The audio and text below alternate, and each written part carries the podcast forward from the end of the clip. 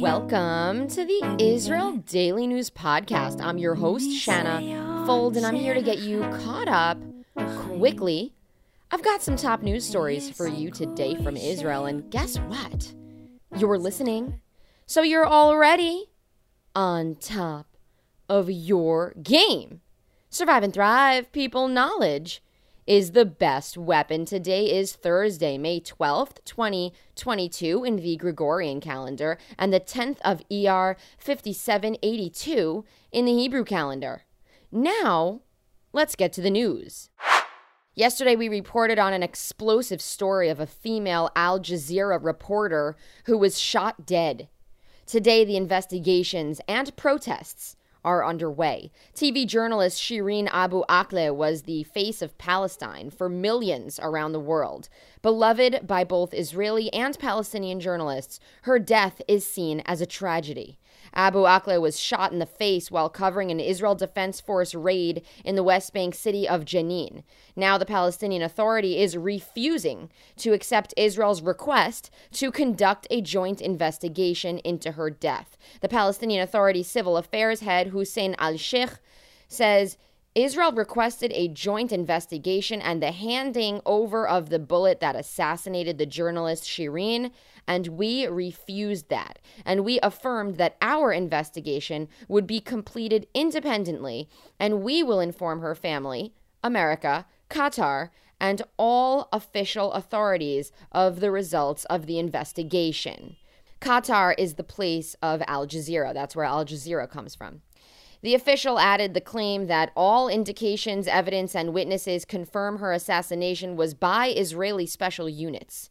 Israeli channels 12 and 13 are both reporting that both Israelis and Palestinians wanted to do a ballistic analysis to determine whether she was killed by Israeli or Palestinian gunfire during the raid, but the bullet is one that is used by both Israeli troops and Palestinians in M16 and M4 assault rifles. Abu Akleh was killed by the bullet itself and not from blood loss. A doctor from An-Najah University in Nablus has the bullet and is going to be investigating further. The IDF probe that first came out reported Israeli troops did not fire at her and that she was most likely standing near Palestinian terrorists at the time. Journalists on the scene say this is not the case. Troops from this special unit say they did not see Abu Akleh at all and that they responded with very precise gunfire, which can be determined by the number of rounds fired. IDF Chief of Staff Aviv Kohavi said, quote, In the course of the IDF activity overnight, the Palestinians carried out widespread gunfire at our forces, wild, indiscriminate fire in all directions. The journalist who was killed was present inside the area of the fighting. End quote.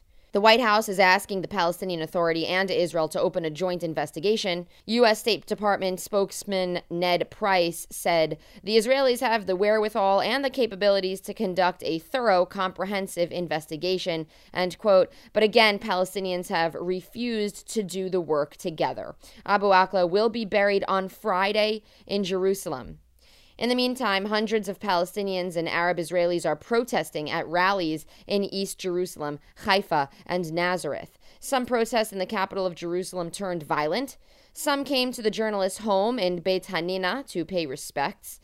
Reports are out that protesters threw rocks, blocked traffic, and clashed with police on the road that connects a Palestinian neighborhood to a Jewish one in Jerusalem. Around 200 protesters in Haifa chanted, with spirit, with blood, will redeem Shireen. The Jerusalem Post has out an editorial piece titled, Journalist's Death Will Become Excuse for Terror Attacks in Israel. Now, for a bit about Abu Akleh. Abu Akleh was born and raised in Bethlehem and spent time in the United States as a child. She was one of very few female Palestinian news reporters, and she rose to fame during the Second Intifada, where she covered violent rioting that was taking place daily in the year 2000. From here, she became one of the most popular reporters for Al Jazeera. She began working there in 1997 when their Jerusalem bureau was new. Here's a quote I found from her that I thought was chilling to read. She was asked about how she handles danger while on the job.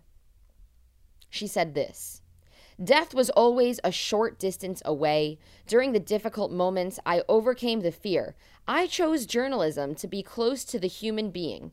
It's probably not easy for me to change the reality, but at least I was able to communicate that voice to the world.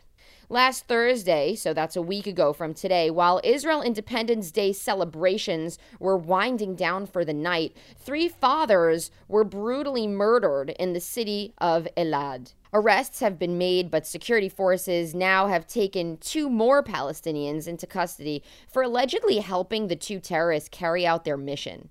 The two men were arrested in an early morning raid in two towns near Jenin in the West Bank. The two original men who were arrested are accused of using an axe to hack three men to death. They were found around 60 hours later, hiding in a forest near the scene of the crime. One of the young suspects admitted to the crime on video. The two are 19 and 20 years old, and they worked together to carry this out. The three men that were killed each left behind children five children, five children, and one left behind six children. One of the kids, unfortunately, witnessed his father's death.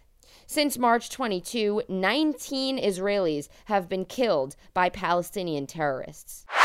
There was an attempted stabbing attack near the Temple Mount in the Old City of Jerusalem Wednesday afternoon. This happened after a terrorist tried to stab a police officer and was then shot. That person is now recovering in the hospital in critical condition. Just days earlier, a border police officer was stabbed on the job, and there was another terrorist attack in Tekoa, where a resident shot a Palestinian man with a knife as he was trying to jump over the fence into his own home. Here's a story from the J Post that I haven't seen anywhere else. Apparently, around 1,200 IDF soldiers have been investigated and 10 officials questioned regarding Israeli strikes on Iranian ships. The information about this was leaked to the Wall Street Journal last year, which reported between that time and 2019, Israel had targeted 12 ships headed to Syria loaded up with Iranian oil. Then an organization petitioned the Israeli government to conduct a criminal investigation to find out how this information was leaked.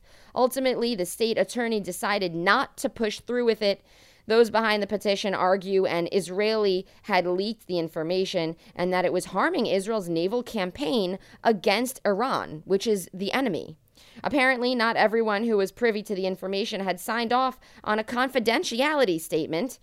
And new practices are now in place to correct this moving forward. The state attorney says the IDF did, however, conduct an internal investigation of the matter. If you are getting caught up on your Israel daily news, we'd like you to consider sending over a monthly contribution at anchor.fm slash Israel daily news slash support. The financial support that we get from subscribers helps us maintain our show and it helps us to continue to grow and try to reach new audiences. Subscribers will get a handwritten thank you note and a little poem that I write myself to let you know how thrilled we are to have your support. Thank you for your interest in Israeli affairs, Israeli politics politics, our world politics, we have one link in the show notes, which you can click on, and that'll take you to the page where you too can make a contribution and feel good knowing that you're supporting independent journalism. So check that out at IsraelDaily.news. You can also support us by leaving us a review on Apple Podcasts. Two, you can share the show with a friend. And three, you can follow us on Facebook at IsraelDaily.news as well as Shanna Fuld. My name has two N's in it, and I'm very sensitive about that. You can also find us on Twitter at Israel Podcast. Haaretz has a piece out about two cities being merged into one, and people do not like it. Israel's Interior Ministry has decided to merge Damash into Ramle. Damash is an unrecognized village. Many villagers are opposing it, and others say no one consulted them about it. Furthermore, the Ramle municipality is against it and says they plan to go to the High Court to appeal it if it comes down to it. Ramle is a mixed Arab and Jewish city proper in Israel. Interior Minister Ayelet Shaked signed the order Wednesday after getting a recommendation from somebody close to her. This comes a year after Israel's High Court of Justice asked the government to make a decision about Damash's legal status.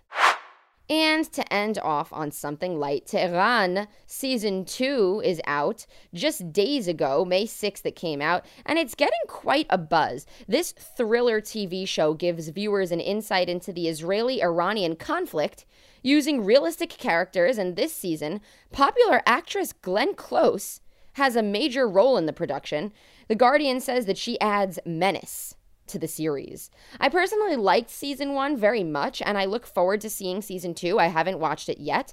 I saw the lead actress, Niv Sultan, pulling through Shuk HaCarmel, or the Carmel Market in Tel Aviv, just about a month ago. She was a passenger in a bright yellow Mustang, but you know me, I'm a journalist, and my eyes are everywhere. I saw her, I was sipping my coffee, and I saw her come through in the car, and I said, must be nice. The Guardian reviewer gave it four out of five stars.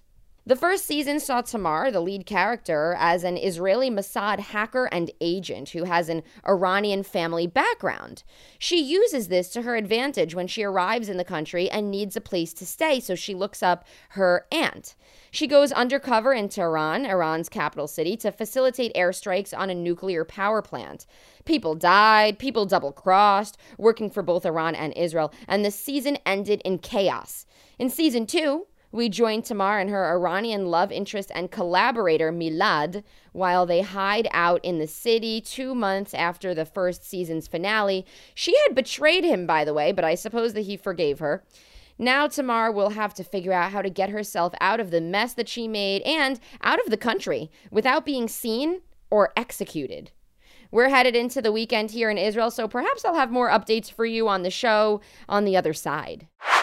All right. Well, that is it for today's show. Today is Thursday, May 12th, 2022. Tel Aviv has a low of 16 degrees Celsius and a high of 23 degrees. That's 61 degrees Fahrenheit for the low, going up to 74 degrees for the high. Subscribe to the Israel Daily News podcast on Spotify or Apple Podcast or wherever you're hearing it from. We are everywhere. Don't forget to sign up to our Israel Weekly News Wrap. It's a newsletter with the top five stories coming out of Israel from throughout the week. I also usually add in a few personal anecdotes so you can get the inside scoop on what's going on in my personal life. And I always mention our professional highlights from the Israel Daily News podcast. You can sign up for this on our website at israeldaily.news. Thank you to Michelle Milner for her social media work. I'll send you off today with a song called Sivan by Tal Flora. Have a great and productive day and an excellent weekend. Shabbat Shalom, everyone.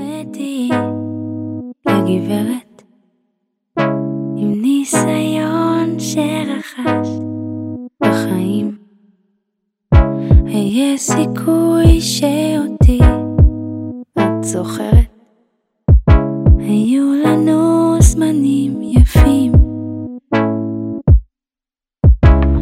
lâche de bam, c'est pas